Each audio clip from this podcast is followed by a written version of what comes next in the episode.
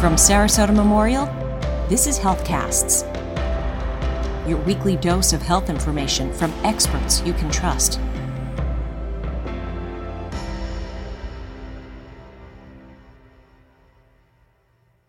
Hello, my name is Jeremy Lund. I'm an emergency medicine pharmacist here at Sarasota Memorial Hospital, here with some poison proofing your home tips. The number one thing is to consider what is actually a poison if you think about it, there's probably a lot more things in your household that could be poisonous than you think. So let's go over a few.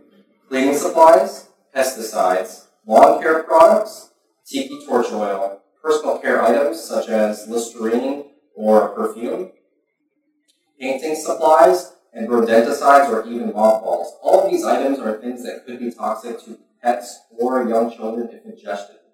The second thing, of course, as a pharmacist I like to talk about are medications. So, Prescription medications, over-the-counter medications, and vitamins and mineral supplements are also things that should be kept away from children.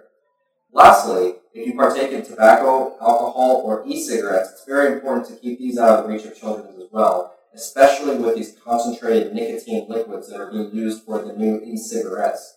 Even a little bit of that liquid could be equal to the amount of nicotine in 100 cigarettes. So a child getting into that liquid could have a bad outcome.